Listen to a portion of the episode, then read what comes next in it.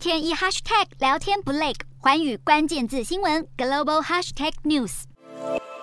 美国总统拜登和夫人吉尔带着鲜花在白宫外亲自迎接乌克兰第一夫人欧伦娜。吉尔和欧伦娜随后连同双方代表团在白宫蓝厅进行会谈。欧伦娜也预计在二十号晚间对美国国会发表演说，寻求美方更多支持。乌克兰总统泽伦斯基在例行谈话中也不忘大赞妻子这次访美的重要性。就在同一时间，美国有情报显示，俄罗斯将开始在乌克兰的占领区任命代理行政官员，将卢布视为默认货币，并迫使居民申请公民身份。对占领区的孩童也展开新的爱国教育，种种手段都是在为并吞乌克兰领土做准备，和二零一四年并吞克里米亚半岛的剧本如出一辙。美方誓言绝不让俄罗斯轻易得逞，预计会在近期内宣布新一波对乌军援计划，预计提供更多海马式高。机动多管火箭系统以及用于多管火箭系统的弹药和远程炮弹，希望能够帮助乌克兰扭转战争局势。